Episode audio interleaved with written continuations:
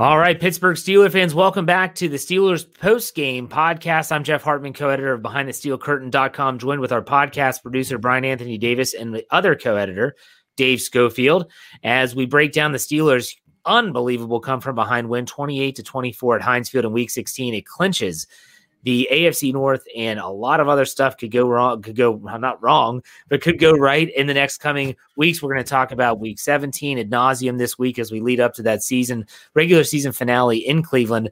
A lot of news will be coming out with whether the Steelers are going to rest players, things like that. But as we always do, this is the type, this is this part of the show where we talk about the defense. We talked about the offense earlier. Let's get to this super chat first before we get started. Uh, Matthew gives us $5 with the Browns players in COVID protocol. Are they able to come back next week? It'll still be within the 10 day window. This is, Dave, correct me if I'm wrong. This was the change to the protocol that everyone was talking about. And that was the fact that even if they're asymptomatic, the, the NFL used to have different, they used to differentiate between symptomatic and asymptomatic carriers. The only thing is that if these players were put on the list, not because they test positive, but because they were high risk contacts, they should be able to come back before the game of week 17. But if those players test positive, there is no way that they play in that 10 day window. So keep that in mind. Dave, did I get that right? You think? All right. I'm, I'm not exactly sure if you, if, if you got it exactly right. No matter what, if you have a positive test, it's 10 days. Right. But I don't think those players that missed on but Cleveland, they, they were high risk contacts. Close contacts. Yeah. Close yeah. contact, I don't think is the mandatory 10 days. That's the thing that you have to look yeah. at. That I'm not exactly sure for sure. And at this time, you sure. know, honestly, real quick, let's start this part of the show off this way. If you're Mike Tomlin, how do you handle the game next week in week 17? Now, I know that the Bills still have to play, but it looks like the, the worst the Steelers can do, actually, it is the worst that they can do, is the three seed. Maybe they bump up, uh, up ahead of the, the Bills. I believe if the Bills were to lose. But guys, how do you handle week 17? Brian, we'll go with you. Well, it's interesting because if you're asking Mike Tomlin, I could hear him right now on his press conference. He's going to say, "Hey, we don't care who we play. We're just we're just going to uh, take whoever's dealt dealt to us." You know, I don't really think that you're going to make a decision based on your opponent. I really think the uh, decision is going to be made whether they want to take the bye week back. I think they need to take the bye week back next week because if if it's me, I'm thinking need to rest these guys, and we'll and we're professionals enough to take on whoever is thrown at us on the playoff schedule. So I think Let's, you've got to take the bye. Let's take it a step further. If you're going to take the bye, who do you rest? We know Ben. We know ben. you're going to rest Ben. Is there anyone else, and if so, who? I rest TJ. Okay. Anyone else? And I rest maybe Haden. I rest maybe Heyward. Um, I'm resting. May well, there's hardly any linemen to rest, but I, I rest the guys that you feel that uh, that might. I don't want to use the word fragile, but the guys that you feel that would benefit the most by being refreshed by a week off. Someone like and, Pouncey. Yeah, I I think a Pouncey would be off. I remember. I mean, like I'm going back to 1994 here when they had a great season, and the final week of the season they uh, Kevin Greene was uh, could have gotten the sack record, and they rested Kevin Greene, Neil O'Donnell. They rested huge starters, like four or five huge starters in that game, and almost beat San Diego. They lost by three, and San Diego was a playoff team that year too. But they just did not need that victory, and it was a situation where you don't care about who you play, you care about who you're playing. When I say who you're playing, who is dressing for the black and gold. Okay. That's a good point. Dave, do you agree with that sentiment? You sit players? If so, who? If you, you can't sit that many because you got to have players to sit players. I mean, there's going to be guys that even if you want to sit them, you're going to probably dress them in case of emergency. Yeah. You know what I'm saying? Okay. So um, let's be um, realistic. Use your analytical brain here. W- what are some reasonable players that the Steelers could rest in week 17 if they, we know Ben, that's obvious. Okay, ben, because you still, you just have Ben inactive and you have Dobbs active. You can bring up two players off the practice squad if you really want to cover anything from any given position. Um, I would I would love to say, and you might want to do that on the offensive line. Is might be where that is. It might be I would I would prefer to on the offensive line if I could I would prefer to rest Pouncey, DeCastro, and Villanueva, but not fully rest. But at least one of them, if not two of them, are going to have to be active and backups just in case. You're going to have to re-sign Derwin Gray to get him in there because J.C. Hassenauer would be at center. Who's going to? And you would say that well, Joe. Would, well, first of all, you got to get Gray onto the practice squad. I don't know. I mean, because you can't just re-sign him. You want to have to drop right. someone. Um, you know, that's where it gets really tricky. That I'm no, gonna have to that's I'm talking about. Yeah. It, but not too much. What, what about the defense? defense? The defense, who I would be resting, would be Heyward and probably Haden. That's, that's it. probably it. I mean, I would love to get Vince Williams um, a, a game off because I felt that he just seemed kind of off, but he just might need he might just need some playing time. But it would be nice to get some other linebackers in there where he didn't have to play as many snaps. I might be, I might sit Minkah. You have Sean Davis. You could put him back there. He can play the position. I might sit Minkah because he's very he's a very crucial part of the defense. Yeah. Um. How how um fitting would it be possibly if Mason Rudolph starts the game in week 17 and knocks the Browns out of the playoffs? if they win the yeah. game. Mm-hmm. I mean, that would be poetic justice at its finest. Yeah. Um, but most importantly, I think we would all agree that it would be really nice to just rest Randy Fichtner. all right. That's awesome. Mm-hmm. oh wait, go. I think I just clicked back over onto the screen with you guys. I haven't been watching you all the whole time. I've been looking up stats, and I saw someone said that in there after I said that. So I have to give credit. Who was that? Port, Port Porta? Yeah, know. Port Portna okay. Quenba said that. There you go. Before I said it, so very good. Steel Dog eighty eight gives us five dollars. That if Rudolph plays next week, the next game, will this be his audition to stay when his contract is due next season? That's something a lot of people are are forgetting is that Mason Rudolph will be going into his final year of his contract next year. Um, and yeah, at this point in, in his career, every time he can step on the field is a chance for him to prove himself. It's a chance for him to show what he's capable of, whether that's with the Steelers or whether that's with someone else. So yeah, absolutely, he would be hoping to play extremely well. My melanated scope is 499. Beat the Browns and Ravens likely get in. Mm, I don't know, y'all. I'd rather have the Brownies in the playoffs. Yeah, Ravens. I, Rave, all the Ravens have to do is is is win, and they're in. They're already the team right now that's not in is the Colts. Yeah, yeah. No, you're right. By losing to the Steelers, the and Browns, go, the Ravens go to the Bengals next week, I, I believe. Yes, so, the Bengals put up some points today. Yeah, yeah. You know the funny thing about this whole thing, I was telling people all week: if you're a Ravens fan, you're rooting for the Steelers this oh, week. Oh yeah. It was yeah. the Ravens rooting guide if I would have done. And people like, oh, I can't root for the Steelers. Like, come on. Yeah, you have to. Well, we'll see. We'll see. I the Ravens are looking good, but they're a talented team. This isn't surprising to anyone that's been paying attention. So we'll see. Good discussion there to see. You know, talk about the potential of next week. We'll talk about that on all our shows this week. I'm sure leading up to, especially after Mike Tomlin, his press conference on Tuesday. When I I guarantee you, he he refused to answer the question in his post game press conference. He said, "We're going to enjoy our hats and t-shirts tonight. We'll worry about that tomorrow." So he did not answer that question. Now Let's get to the defensive side of the football, shall we? Let's talk about the rushing defense. And this is, again, kind of like the tale of two halves, where you had Jonathan Taylor, who had 18 carries for 74 yards, 4.1 average, two touchdowns. He had an 18 yard long. Nyheim Hines had eight carries for 44 yards. Ashton Dulin had one for eight, and Jacoby Brissett had a quarterback sneak for one. Uh, the Steelers, uh, man, I mean, it was they struggled in the first half stopping the run, and then shockingly, I think you would all agree with me that the Colts got away from the run in the second half.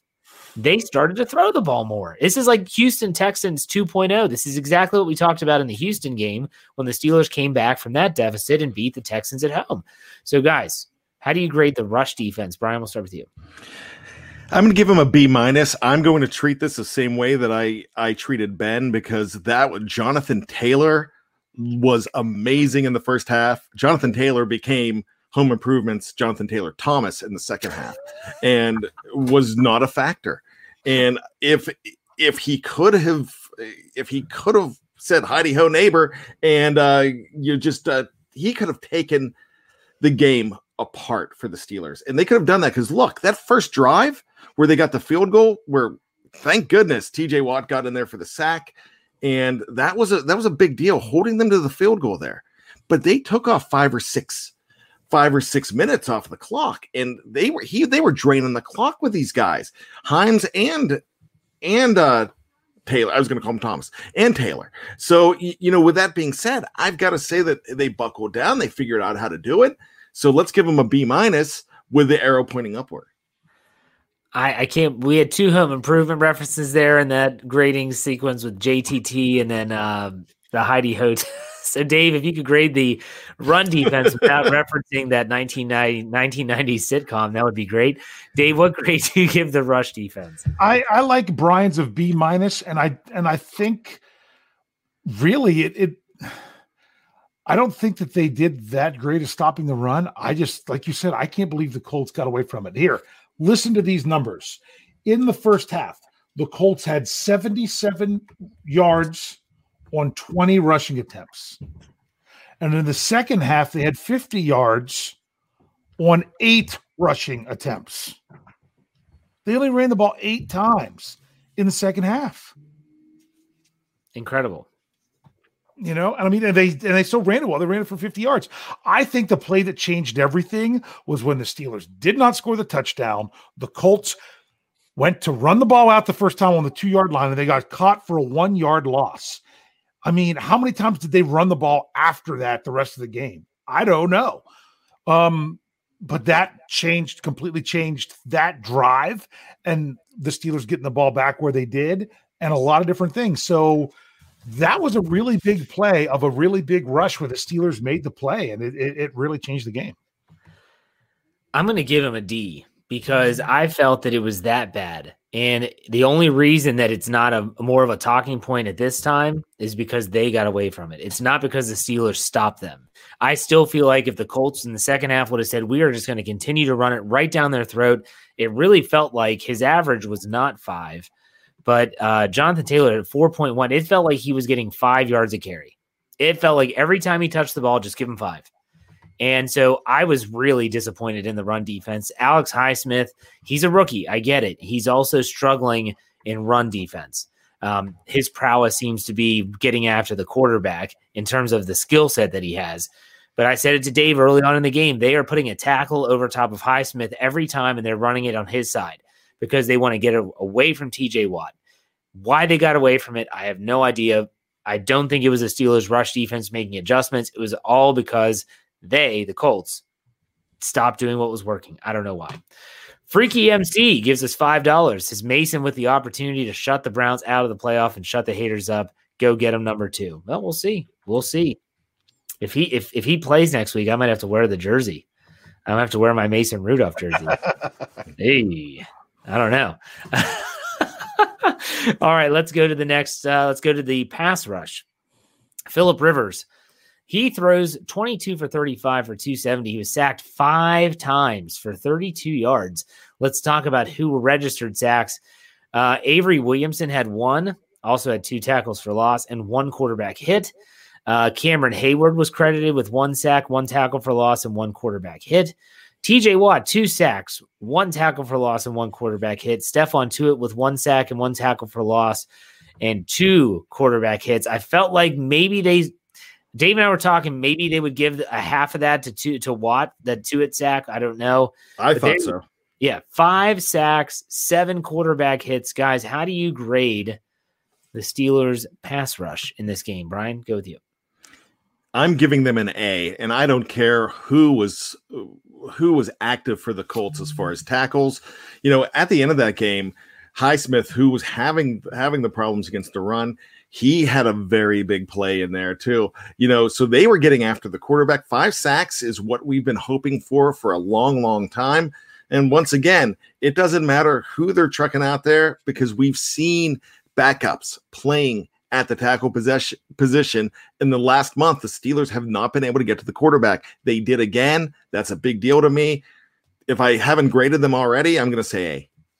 All right, Dave. I'm going A because there was a lot more to it than this. Speaking of to it, he was nowhere to be seen in the first half and then started making plays in the second half. He might did he get his sack in the first half though? I can't remember, but it was one of those I don't think it I think it was in this that's when he started to wake up. I can't remember exactly where it came. But you also got to remember this pass rush made the difference in this game because not only did, was one of those sacks for TJ Watt a sack, it was a forced fumble, which set the Steelers up on a three. Was it? I'm pretty sure it was a three yard drive. If not, it might have been yep. four.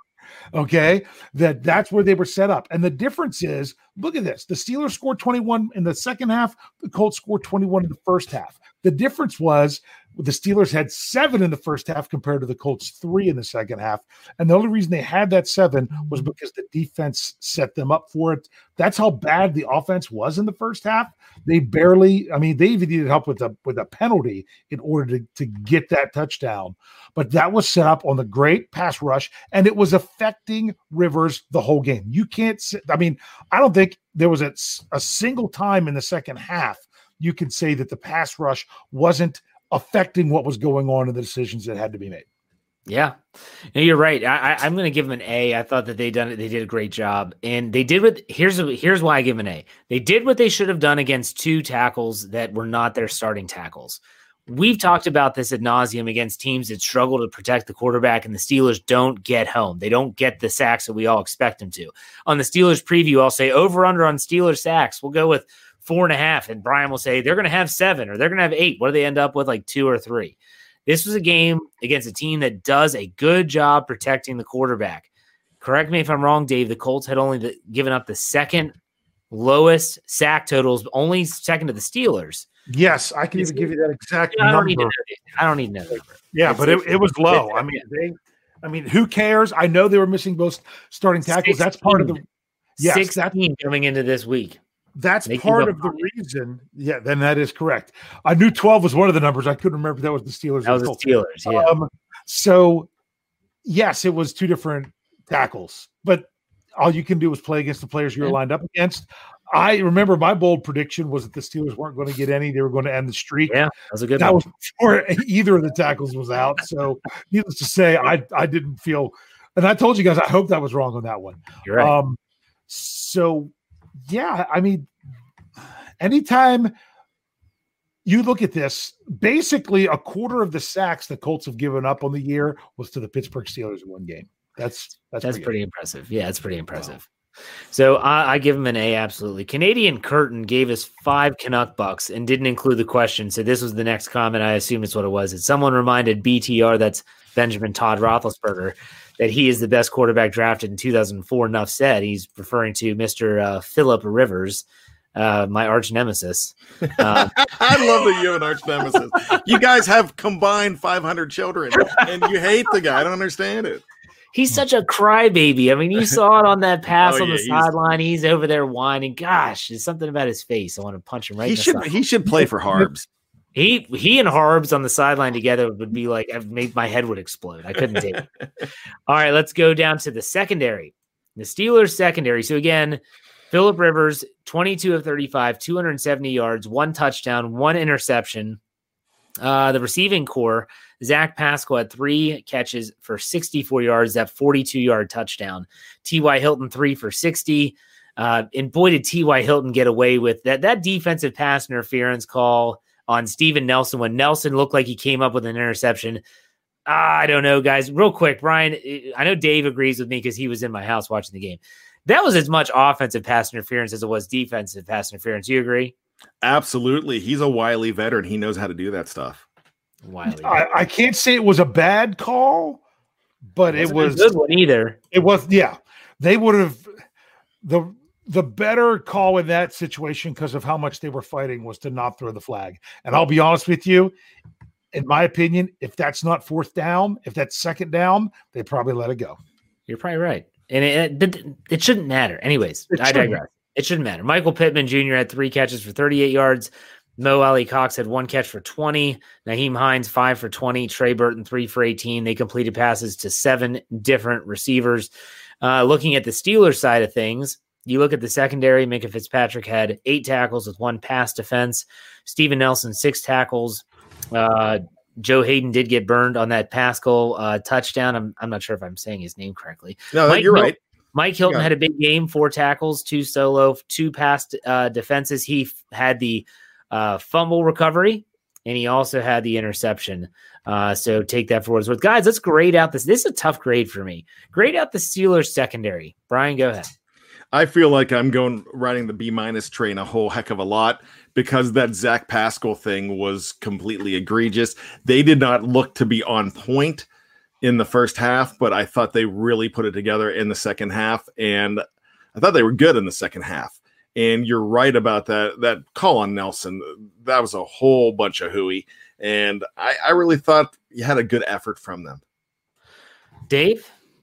All right, you're gonna get a Dave answer. Oh, um, you said no because you you didn't say the pass defense. You said the secondary, and for me, the secondary is going to get an A minus. The only thing keeping them back was that long touchdown that Haden gave up, which was those guys were out on an island out there because they because they sent a big blitz on that play and they didn't get home. So, but you, you still got to be right there. It wasn't like he was beat bad, but he was beat enough to give up the touchdown. The secondary in the pass in the passing game, I think, did a good job. The deficiency lies in they were constantly throwing, whether in the zone or or even if they were the times they might have the few times they were in man, they were constantly looking for the Williams or Williamson um, matchup out there yeah. and constantly looking for guys, finding holes in that one. Um, I really wish Steven Nelson could could keep his feet a little bit better at times. There was a couple times where he. It's funny you say. I said, "Oh, he pushed off," and then we watched the replay. I said he crossed his feet over and tripped on his own feet.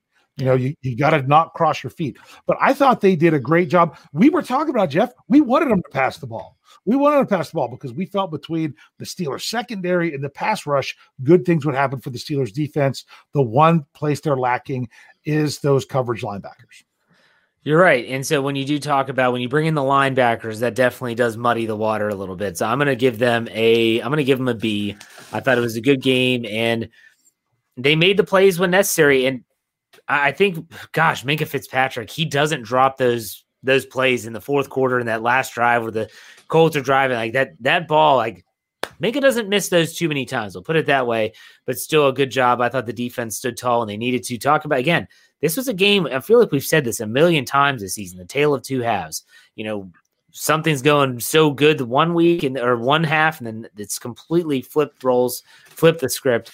So we'll get to that. Black and gold goggles gives us 499. Says, can we start wrapping up our tackles? Start throw instead stop throwing the shoulder. It cost us a touchdown with Taylor today and will hurt us long term. Well, I do think a lot of that is Jonathan Taylor is tough to bring down. He's not a guy that's going to get brought down by one tackle. He's running hard. I told Dave when we were watching Kansas, the Steelers have no one that can do that. The way that he was eluding tacklers in the backfield, very, very good running back. Going to be good for a long time. Good, Brian. If you checked out the uh, Steelers pregame show the other day, um, Coach Kevin Smith had an opportunity to uh, scout Taylor when he was in high school. And because he was you know scouting another player another team and got to watch him play in New Jersey. And he said he is a man he was a man among boys in high school. And he is probably one of the toughest that he's seen as far as tackling that 230 pound beast. Yeah. Dave anything dad I thought he ran hard yeah. And honestly, and honestly, it's one thing that I noticed, and I'm going to say, uh, hey, I had to be able to say it um, is that I'm going to I'm going to say whether it be rust or or still from getting over COVID, Vince Williams does not usually give up one to two yards of letting the runner run fall forward. Yeah, I don't know if that was Vince getting coming on his way back, or even more of a testament to Taylor. I can't break that down for sure, but it was one of those two things. Uh, he did miss two games like that. That's and these yeah, weren't like those weird weeks. Like he missed two games. I mean, he was clearly not right. But yeah, you're you're probably right. I do want to bring this up. Let's grade the coaching staff for a second, uh, just as a whole.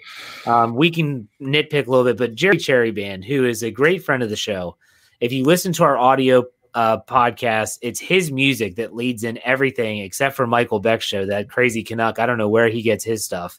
Uh, but still, it's the Jerry Cherry band. And so when he chimes in, I like to you know show him some love. He says, "Dude, did we talk about the horrible time management at the end of the half? He's talking about the first half when the Steelers ended up going into the locker room, holding on to a timeout." I'm going to let Dave go first here. Dave, if you're going to grade the coaching staff and if you want to dive into that time management, you can at this time. How do you grade the coaches after this week 16 game? Well, to talk specifically about that time management, real quick, um, they got out coached on that one. The reason they got out, out coached with the time management is what did the Colts do? They the clock was running and what was it like 40 seconds about I don't know. And they run to the line like they're going to go quick. And it's what third and 18. Mm-hmm. So they run to the line like they're trying to go quick. And the Steelers are like, all right, we got to be ready. And then they sat there and wasted all that time to let the clock run down. So they kind of bluffed the Steelers into thinking they were going to go quick, and they and when they didn't use the timeout, and it cost them plenty of time. They they probably could have had enough time to to at least get a field goal attempt there because they were just um, a, a, little bit too far out. So that one they kind of got out coached. Um, I I felt whenever the team comes out with the same offensive script, um, offensively. I mean, one, it's not good plays. And two, if you're going to execute your scripted plays that poorly, then why are they your your why are they your scripted plays?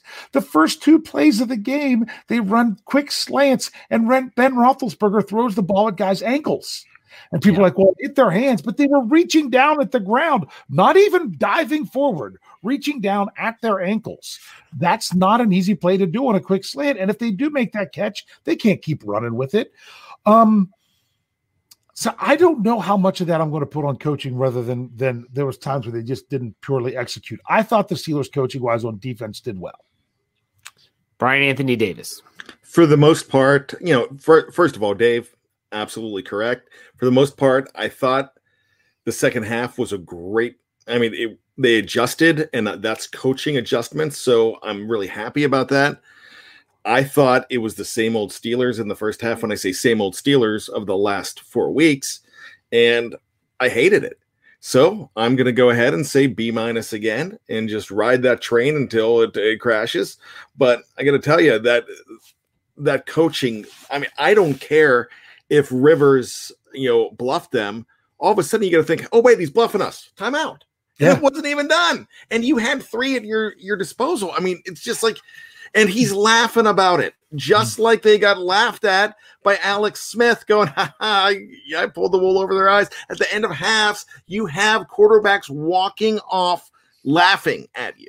Now, I know that wasn't the coaching staff's fault in, with the Washington game. I know, but it's just there's just these little things that keep on popping up that are bugging me and you know they get a b minus because hey forget about it they won and that's that's the big thing but that's the kind of stuff that could kill you going into the the playoffs and can i say one other thing about that sure. that made a bit, yeah. Jeff bring up you've got to try to do something there knowing that the Colts were getting the ball to come out of halftime. If you're getting the yes. ball out of halftime, I understand playing it that way, the way you were playing offensively. You weren't, and that makes a big difference. I I learn a, I learn a lot about the game of football, not so much by watching the Steelers, but also the opponent. And what you saw, especially in the first half, you saw an offensive team that is very well coached and their head coach, Frank Reich, is a very good offensive minded coordinator and a coach. He's proven it wherever he's gone. You saw the Colts dictate what they did to the opposition. In the Steelers, I am still waiting for their offense to be able to do the same. And here's the thing they have the team that can do that. Do they need to run the ball better? Yes. But from an offensive passing standpoint, I feel like they just need to be able to be willing to mix it up more. What did you see in the second half? You saw them mixing it up more. You saw shots down the field. You saw you saw unique play designs. You saw them throwing to James Conner out of the backfield. You saw them running some screenplays. That's the creativity and the we'll call it we'll just mixing it up. It, it just it's, it's incredible to me how when you see other teams and you're like, man, how does it look so easy? Because it never looks easy for the Pittsburgh Steelers offense ever. And I mean ever. I'm going to give the coaches a C plus this week because that first half was just absolutely dreadful on both sides of the football. The Canadian curtain gives us another five Canuck bucks. With Bud not being on a franchise tag next year, how much will it cost to sign number 28? That's Mike Hilton long term. I think it's a must. He's the best slot corner in the AFC. There, I, I don't want to dive too much into like the free agent stuff because we're going to talk about that when the season's over a lot. But guys, priorities is Mike Hilton one of them. Brian, go with you first. He could be, um, or they might they might uh, put their money in the uh, in the arms of a guy like Cam Sutton too. I you know I think it would be a priority. It just depends on the market yeah. and what other what the uh, what the greedy guys with a lot of uh, cap room are willing to throw at a guy. Dave. Yeah, and it which is crazy because we say, well, what's the cap situation? Well, with the NFL announcing that they're they're going forward with 17 games next year is the plan, which means new TV deals, which could help save the salary cap somewhere it's not as low. And that sounds great for the Steelers. But here's the other thing: that means those other teams that would want to try to lure them away, they're going to have more money to do that too. It's not it's in essence, it's really going to even itself out. I could see someone throwing a lot of money at Hilton, but frankly, between if you're looking at Sutton, Hilton, Dupree, if I could only pick one of them to keep, believe it or not, I'm going Mike Hilton right now, based on this season. And I, I, if you can afford him, I think you're absolutely right. And if you can get a team friendly deal, I think he would probably like to stay. I think he loves the Steelers. They were obviously the team that gave him a chance but we'll see. John Knox mm-hmm. gives us five dollars. Is to me, Tomlin was fine not giving the ball back to the offense with 50-ish seconds left. They hadn't shown they could do anything all first half. And he's not wrong. And maybe that is, I'm sure Tomlin will be asked about that in his press conference on Tuesday, and will absolutely be uh, talking about that a lot. Um, Alfred gives us $1.99. He said Canada called plays. It's low key till the offseason. I don't know about that. We'll see. Maybe.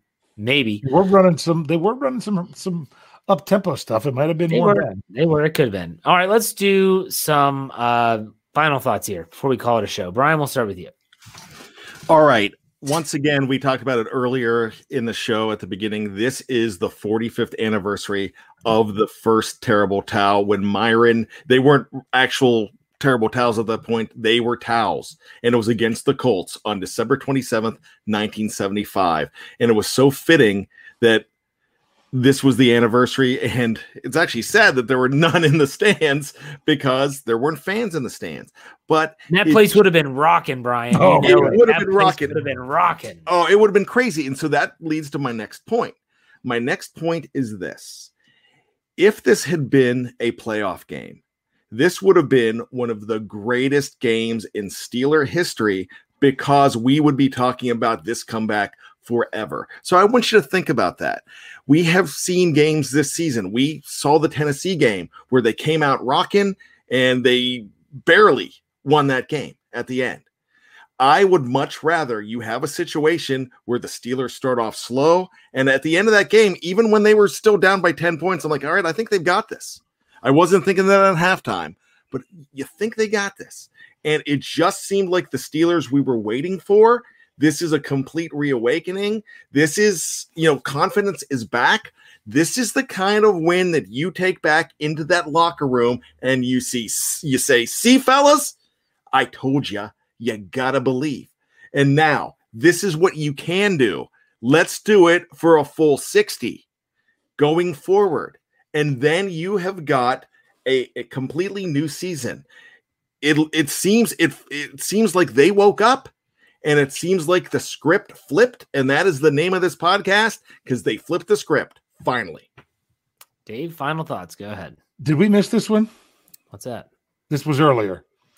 This this live chat or super chat. No, I guess I did. I'm sorry. Go yeah. ahead. Okay, this was 499 from Jeremy Smith. He said, How about the Steelers getting called for block in the back when they were punting? Make it make sense.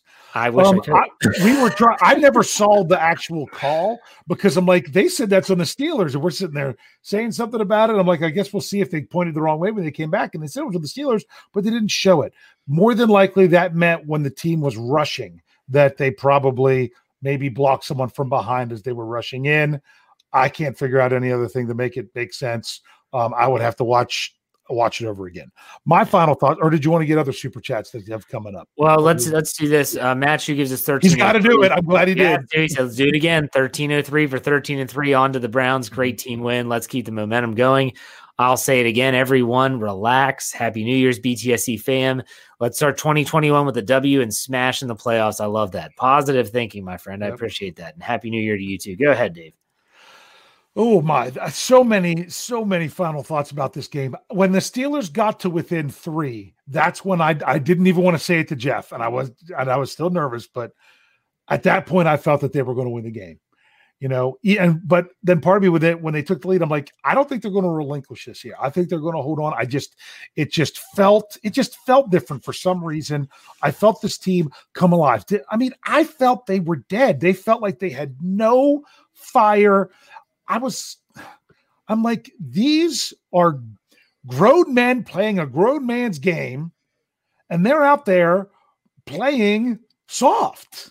They were playing soft in that first half. And I'm like, what is it going to take for this team to wake up? Because I, I, at that point, we all probably felt that the season was done. They were going to lose out, do nothing the playoffs, be done. And the softness disappeared. It disappeared in that second half. So this is all about moving forward. Who are we going to see? I know part of me was like rest guys for the playoffs. Part of me wants to be like, keep it rolling, keep it rolling. But I could I don't want the guys to get hurt either. So that's that's one thing. But we want to know what kind of team are we going to see in the in the postseason? Are we going to see the first half team from this week or the second half team? Are they going to come out and and and look like they're soft and just not together, or they're going to go out there and put it away? All I know is that it had been since the month of November since we saw the Steelers playing what I would call adequate football and they came back in a big way in this half year to finish out this this 2020. So let's roll this into January and let's get it done. Absolutely. Kathy Ford gives us five dollars. Says great show, great win. See you on the with the hangover guys tomorrow. Thank you, Kathy, very much. For me, simple. This was a special win for a lot of reasons. On a day that they had a moment of silence for Kevin Greene before the game, for the Steelers to come out and come from behind, a part of me, if I closed my eyes and thought you would see 91 out there with the long hair, the blonde hair flowing out of the back of the helmet, raging, just pumping his fist, getting the fans jacked up on the sidelines. It would have been a great Kevin Greene type game uh, at Heinz Field, but also is important because I got to watch the game with my dad. Uh, I haven't watched a game with him in a long time. He was in for the holidays. I know he came over here and they picked this weekend because of this game. And I'm sitting there, I'm like, this can't happen. Like, I haven't watched a game with my dad or my brother in years. This can't be the way that they play. And they come from behind. It was a great memory. So I know that's not like super X's and O's about the Steelers moving forward. This was a great win. Enjoy the win. That's what I'm going to say. Enjoy the win because we've no, hey, go back to the last three weeks. Remember what the alternative was. So the Steelers clinched the AFC North. There's a lot to talk about, and we will be breaking it down at all this week on BehindTheSteelCurtain.com. Should be your one stop shop for all things Pittsburgh Steelers. We'll get to the super chats here. Uh, Alfred gives us another dollar ninety nine. Said only takeaway when Ben turns it on. We're good. Let's try to keep that on. And then uh, thanks, Mean Joe, five dollars. It's Steelers King of the North yet again. Woohoo! Colts one of the best O lines gives the defense a bit of a pass, but how to fix the O line for the playoffs? It's a million dollar question. Let's see if they can figure it out. Make sure you follow us on our podcast platform, wherever you get your podcast. Make sure you search Steelers or Behind the Steel Curtain. Subscribe or follow, do whatever you have to do so that you don't miss a thing. As for the Brian and Dave, the Steelers win 12 and 3. We'll be back next week after another game, AFC North action to finish up the regular season. Steelers at Browns should be a one o'clock game. I'd be shocked if they move it, but stay tuned. We'll see you. Steelers win. Feels good. Take it easy.